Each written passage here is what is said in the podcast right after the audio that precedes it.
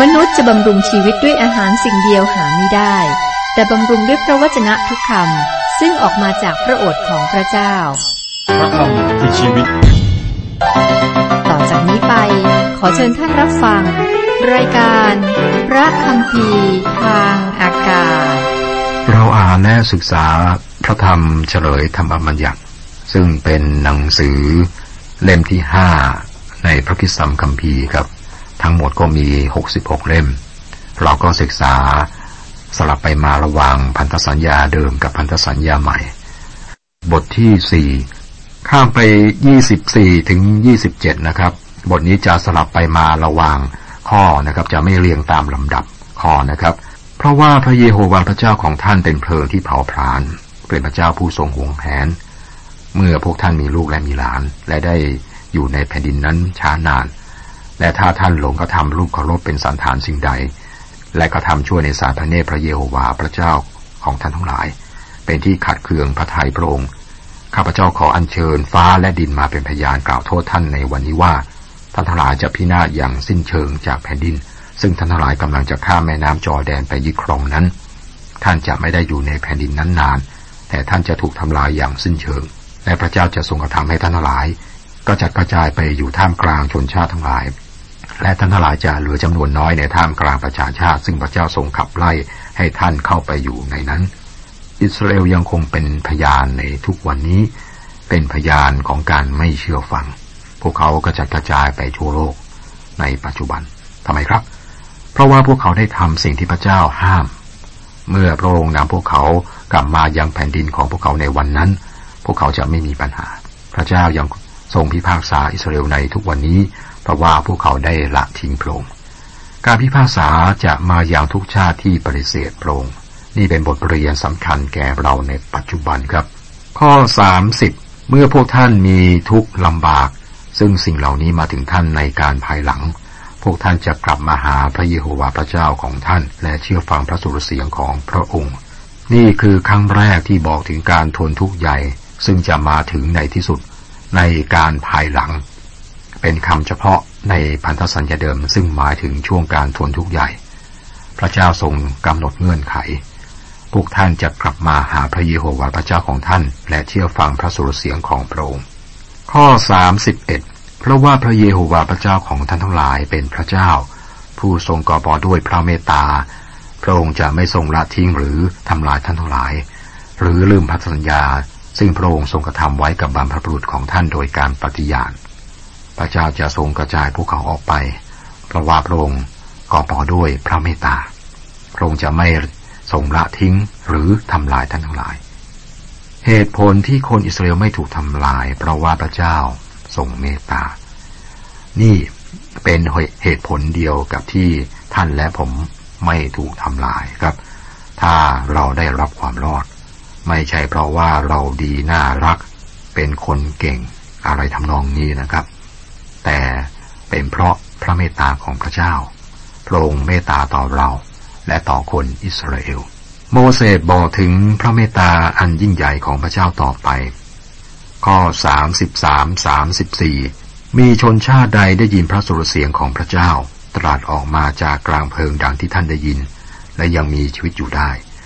หรือมีพระเจ้าองค์ใดได้ทรงเพียรพยายามไปนำประชาชาติหนึ่งจากท่ามกลางอีกประชาชาติหนึ่งด้วยการลองใจ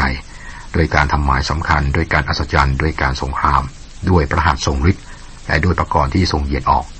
และด้วยเหตุหน้าโกรยิ่งตาม ซึ่งพระเยโฮวาห์พระเจ้าของท่านทั้งหลายทรงกระทำเพื่อท่านในอียิปต์ต่อหน้าต่อตาท่าน พระเจ้าทำทั้งหมดนี้ต่อหน้าต่อตาบรรพบุรุษของพวกอิสราเอล พระเจ้าไม่ต้องการให้พวกเขาลืม พระเจ้าเมตตาต่อพวกเขาและต้องการให้พวกเขาจดจำไว้นะครับ ข้อสามสิบเจ็ดและเพราะพระองค์ทรงรักบรรพบุรุษของพวกท่าน และทรงเลือกพงพันธ์ของเขาทั้งหลาย และทรงพาท่านออกจากอียิปต์ด้วยพระองค์เองด้วยเดชานุภาพยิ่งใหญ่ของพระองค์ พระเจ้าได้ทำเพราะว่าพระองค์รักพวกอิสราเอลนั่นคือคำอธิบาย ไม่มีอะไรดีในพวกเขา แต่พระเจ้าทรงรักพวกเขา เช่นเดียวกันครับ พระเจ้ารักเรา แต่พระองค์ไม่ได้ช่วยเราให้รอดโดยความรัก ระองค์ช่วยเราให้รอดโดยพระคุณ พระองค์ต้องการความชอบธรรมในการทำเช่นนั้น พระองค์ได้ส่งพระบุตรองค์พระผู้ไทยคือพระคิดมาสิ้นพระชน เพื่อเราทุกคน และรักเรามากพอที่พระบุตรของพระองค์คือพระคิดจะสิ้นพระชนไถ่บาปมนุษย์ เพื่อทุกคนจะได้รับการยกโทษบาป พระกัมพีไม่ได้บอกว่าพระเจ้ารักโลกจนได้ทรงช่วยโลกให้รอด แต่บอกว่าพระเจ้าทรง รักโลกจนได้ถึงประทานพระบุตรองค์เดียวของพระองค์ครับ พระองค์ทำเช่นนี้เพื่อทุกคนที่เชื่อจะไม่พินาศแต่มีชีวิตนิรันดร์นะครับ คุณผู้ฟังครับบทที่สี่นี้สรุปสองข้อ สุดท้ายคือสี่สิบสี่สี่สิบห้าต่อไปนี้เป็นธรรมบัญญัติที่โมเสสได้ตั้งไว้ต่อคนอิสราเอล เหล่านี้เป็นพระโอวาทเป็นกฎเกณฑ์และกฎหมายซึ่งโมเสส กล่าวแก่คนอิสราเอลเมื่อเขาออกจากอียิปต์นี่ก็จบบทที่สี่ครับ บทที่ห้าการทบทวนบัญญัติสิบประการ นี่เป็นสุนทรพจน์ที่สองของโมเสสที่บอกย้ำถึงธรรมบัญญัติ และยังเน้นความรักและการเชื่อฟัง บทที่ห้าถึงบทที่เจ็ดเราเห็นการทบทวนและการตีความหมายของบัญญัติสิบประการ คนรุ่นที่ได้ยินธรรมบัญญัติด้วยตัวเองได้ตายแล้วในทะเลทราย คนรุ่นใหม่นี้ คนอิสราเอลที่กำลังจะเข้าไปในแผ่นดินต้องฟังธรรมบัญญัติอีกครั้งหนึ่ง และฟังความหมายของธรรมบัญญัติด้วย โมเสสตีความหมายสิ่งนี้จากมุมมองประสบการณ์ 40 ปีในถิ่นทุรกันดารบางคนอาจจะบอกว่านี่เป็นสิ่งที่เหมือนกับอพยพบทที่ 20 ใช่ครับ เกือบจะเหมือนกันหมด แสดงว่าบัญญัติสิบประการมีความสำคัญมากครับ การทบทวนบัญญัติสิบประการ ข้อหนึ่ง โมเสสได้เรียกคนอิสราเอลทั้งหมดเข้ามา แล้วกล่าวแก่เขาทั้งหลายว่า ดูก่อนคนอิสราเอล ท่านทั้งหลายจงฟังกฎเกณฑ์และกฎหมาย ซึ่งข้าพเจ้าได้ ซึ่งข้าพเจ้ากล่าวให้เข้าหูของท่านทั้งหลายในวันนี้ เพื่อท่านทั้งหลายจะได้จดจำและกระทำตามด้วยความระมัดระวัง ต่อไปนี้เป็นขั้นตอนสี่ขั้นตอนในการรับพระวจนะของพระเจ้า ขั้นตอนแรกคือการฟังครับ ขั้นตอนที่สองการเรียนรู้ทำความคุ้นเคยกับสิ่งที่พระเจ้าตรัส ขั้นตอนที่สามการรักษาก็คือการมีพระวจนะของพระเจ้าอยู่ในใจ กษัตริย์ดาวิดบอกเรื่องนี้ครับในสุรดีบทที่ร้อยสิบเก้าข้อสิบเอ็ดว่าข้าพระองค์ได้สะสมพระดำรัสของพระองค์ไว้ในใจของข้าพระองค์ เพื่อข้าพระองค์จะไม่ทำบาปต่อพระองค์ ขั้นตอนที่สี่คือการปฏิบัติ ไม่เพียงแต่ว่าพระวจนะของพระเจ้าอยู่ในความคิดและใจของเรา แต่ต้องเป็นการกระทำของเราด้วยครับธรรมบัญญัติ เป็นสายดิ่งที่ใช้วัดว่ากำแพงตรง หรือไม่ เป็นเหมือนกระจกส่องใจ เป็นเหมือนไฟหน้าของรถยนต์ที่ทำให้เห็นทางข้างหน้าที่มืด และเห็นทางโค้ง พระเจ้าตรัสชัดเจนมากว่าพระองค์ไม่ได้ช่วยมนุษย์โดยการรักษากฎเกณฑ์ ไม่ใช่ว่าธรรมบัญญัติบกพร่องตรงไหน แต่มีสิ่งที่ไม่ถูกต้องอย่างมากในเรานั่นเอง อาจารย์โปโลบอกไว้ในพระธรรมคาราตีบทที่สองข้อสิบหกว่า ก็ยังรู้ว่าไม่มีผู้ใดเป็นคนชอบทำได้โดยการประพฤติตามธรรมบัญญัติ แต่โดยศรัทธาในพระเยซูคริสต์เท่านั้น ถึงเราเองก็มีใจศรัทธาในพระเยซูคริสต์เพื่อจะได้เป็นคนชอบธรรมโดยศรัทธาในพระคริสต์ไม่ใช่โดยการประพฤติตามธรรมบัญญัติ เพราะว่าโดยการประพฤติตามธรรมบัญญัตินั้นไม่มีมนุษย์คนใด เป็นคนชอบธรรมได้เลย ไม่มีใครเป็นคนชอบธรรมโดยธรรมบัญญัติ ทำไมครับ เพราะว่าไม่มีใครสามารถทำตามธรรมบัญญัติครบถ้วนตลอดชีวิตของตนได้ ถ้าอย่างนั้นมีธรรมบัญญัติไว้ทำไมนะครับ ในกาลาเตียบทที่สามข้อสิบเก้าบอกว่า ถ้าเช่นนั้นมีธรรมบัญญัติไว้ทำไม ที่เพิ่มธรรมบัญญัติไว้ก็เพื่อบาปจะปรากฏเป็นความละเมิด จนกว่าพงพานที่ได้รับพระสัญญานั้นจะมาถึง พวกทุสวรรค์ได้ตั้งธรรมบัญญัตินั้นไว้โดยมือของคนกลาง เป็นการถูกต้องที่ถามว่ามีธรรมบัญญัติไว้ทำไมคำตอบคือเพื่อความละเมิด จนกว่าเวลาที่พงพันจะมาถึง นั่นคือเป็นการชั่วคราวจนกว่าองค์พระเมสยาหรือว่าพระคิดจะมา ในกาลาเทียบทที่สามข้อยี่สิบสี่ยี่สิบห้าบอกว่า เพราะฉะนั้น ธรรมบัญญัติจึงควบคุมเราไว้จนพระคริสต์เสด็จมา เพื่อเราจะได้เป็นคนชอบธรรมโดยความเชื่อ แต่บัดนนี้ความเชื่อนั้นได้มาแล้ว เราจึงไม่ได้อยู่ใต้บังคับของผู้ควบคุมอีกต่อไปแล้ว ธรรมบัญญัติทำหน้าที่เหมือนกับผู้ควบคุมครับ ผู้ที่จับมือเรานำเรามาถึงกางเขนธรรมบัญญัตินำเรามาที่กางเขนจุดประสงค์ของธรรมบัญญัติก็เพื่อให้เราเห็นว่า เราต้องการพระผู้ช่วยให้รอดธรรมบัญญัตินั้นดี ธรรมบัญญัติเปิดเผยพระทัยของพระเจ้า เปิดเผยว่ามนุษย์นั้นเสื่อมจากพระสริของพระเจ้ามากเพียงไรธรรมบัญญัติเปิดเผยว่าทุกคนทำบาปและเสื่อมจากพระสริของพระเจ้า ให้ธรรมบัญญัตินำเรามาถึงองค์พระผู้ไทย ข้อสองข้อสามพระเยโฮวาห์พระเจ้าของเราทรงกระทำพันธสัญญากับเราทั้งหลายที่โฮเรบไม่ใช่พระเจ้าจะทรงกระทำพันธสัญญากับบรรพบุรุษของเราทั้งหลายเท่านั้น แต่ทรงกระทำกับเราคือ เราทั้งหลายผู้มีชีวิตอยู่ที่นี่ในวันนี้ พระเจ้าไม่ได้ประทานธรรมบัญญัติแก่พวกเขาที่อียิปต์แต่ประทานแก่พวกเขาที่ถิ่นทุรกันดารเฮเรบ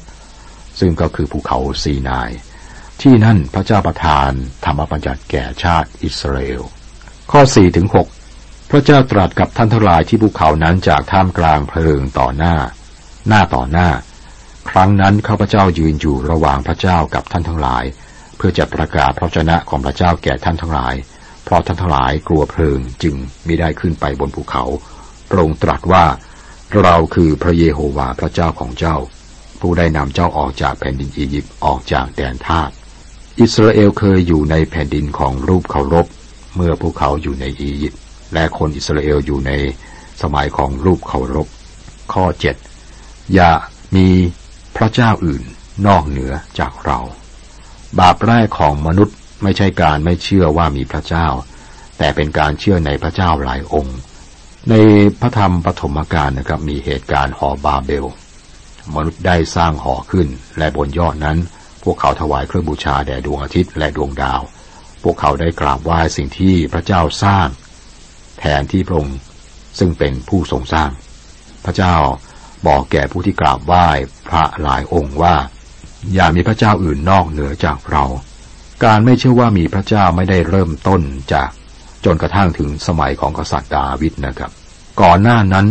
มนุษย์อยู่ใกล้การสำแดงของพระเจ้ามากเกินกว่าที่จะเป็นคนที่ไม่เชื่อว่ามีพระเจ้า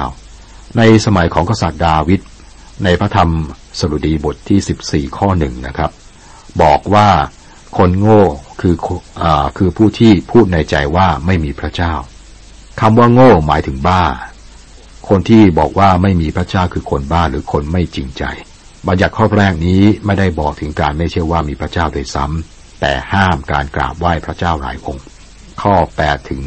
10 อย่าทำรูปเคารพสำหรับตนเป็นรูปสิ่งหนึ่งสิ่งใด ซึ่งมีอยู่ในฟ้าเบื้องบน หรือซึ่งมีอยู่ที่แผ่นดินเบื้องล่าง หรือซึ่งมีอยู่ในน้ำใต้แผ่นดิน อย่ากราบไหว้หรือปฏิบัติรูปเหล่านั้น ด้วยเราคือพระเยโฮวาห์พระเจ้าของเจ้า เป็นพระเจ้าห่วงแหนให้โทษบิดาตกทอดไปถึงลูกหลานของผู้ที่ชังเรากระทั่งสามชั่วสี่ชั่วอายุ แต่แสดงความรักมั่นคงต่อคนที่รักเรา และปฏิบัติตามบัญญัติของเรากระทั่งพ้นพันชั่วอายุ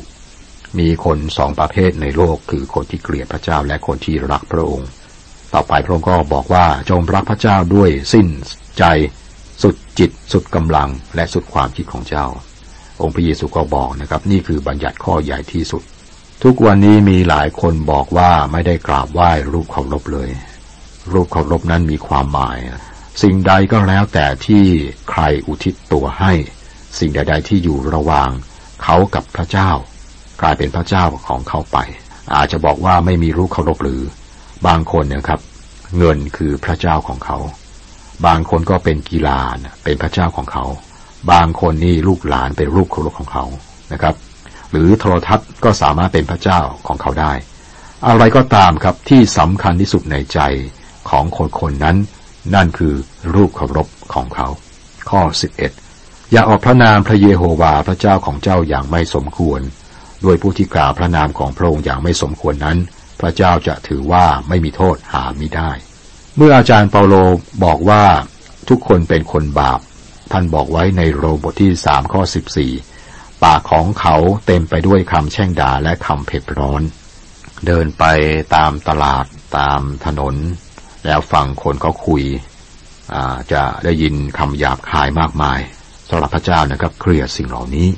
พระองค์จะเอาโทษคนที่กล่าวพระนามของพระองค์อย่างไม่สมควรสำหรับฝรั่งนี้คำว่าพระเจ้าหรือ พระเยซูนะกลายเป็นคำด่าไปนะครับน่าผิดบัญญัติชัดเจน บัญญัติสามข้อแรกเป็นลบ ตอนนี้มาถึงบัญญัติที่เป็นบวก ข้อ12ถึง15จงถือวันสบาโตถือเป็นวันบริสุทธิ์ดังที่พระเยโฮวาห์พระเจ้าของเจ้าทรงบัญชาไว้แก่เจ้า จงทำการงานทั้งสิ้นของเจ้าหกวัน แต่วันที่เจ็ดนั้นเป็นสบาโตแห่งพระเยโฮวาห์พระเจ้าของเจ้า ในวันนั้นอย่ากระทำงานสิ่งใด ๆ คือเจ้าเอง หรือบุตราบุตรีของเจ้า หรือท่าท่าทาสีของเจ้า หรือโคของเจ้า หรือลาของเจ้า หรือสัตว์ใช้ใด ๆ ของเจ้า หรือแขกที่อยู่ในเมืองของเจ้า เพื่อท่าทาสีของเจ้าจะได้หยุดพักอย่างเจ้า จงระลึกว่าเจ้าเคยเป็นทาสอยู่ในแผ่นดินอียิปต์และพระเยโฮวาห์พระเจ้าของเจ้าได้พาเจ้าออกมาจากที่นั่นด้วยพระหัตถ์อันทรงฤทธิ์และด้วยพระกรที่เหยียดออก เหตุฉนี้พระเยโฮวาห์พระเจ้าของเจ้าได้ทรงบัญชา ให้เจ้ารักษาวันสบาโต บัญญัติสิบประการทุกข้อบอกย้ำอีกครั้งในพันธสัญญาใหม่นะครับ ยกเว้นบัญญัติเกี่ยวกับวันสบาโตทำไมครับ เพราะว่าพระเจ้าไม่ได้ประทานวันสบาโต แก่คริสตจักรคริสตจักรก็ประชุมนมัสการกันในวันแรกของสัปดาห์เสมอนะครับ เป็นวันที่องค์พระคริสต์ฟื้นขึ้นจากความตาย วันสบาโตมีความสัมพันธ์พิเศษต่อคนอิสราเอล ในพระธรรมอพยพพระเจ้าบอกว่า จงสั่งชนชาติอิสราเอลว่าเจ้าทั้งหลายจงรักษาวันสบาโตของเราไว้ เพราะนี่จะเป็นหมายสำคัญระหว่างเรากับเจ้าตลอดชั่วชาติพันธุ์ของเจ้า เพื่อเจ้าจะได้รู้ว่าเราคือพระเจ้าผู้ได้กระทำเจ้าให้บริสุทธิ์อพยพบทที่31ข้อ13พระเจ้าประทานวันสบาโตแก่คนอิสราเอล ในพระธรรมอพยพบทที่20คนอิสราเอลต้องรักษาวันสบาโต เพราะว่า พระเจ้าสร้างฟ้าและแผ่นดินในหกหกวัน แต่ที่นี่นะครับในเฉลยธรรมบัญญัติ วันสบาโตแสดงถึงความสัมพันธ์พิเศษระหว่างพระเจ้ากับคนอิสราเอลทำไมคนอิสราเอลต้องรักษาวันสบาโตด้วย เพราะว่าพวกเขาเคยเป็นทาสในอียิปต์และพระเจ้าได้ทรงนำพวกเขาออกมาโดยฤทธิเดชอันยิ่งใหญ่ของพระองค์ธรรมบัญญัติบอกต่อไปเกี่ยวกับหน้าที่ต่อพระเจ้านะครับ และก็มีหน้าที่ต่อ พื่อนมนุษย์ด้วยกันครับ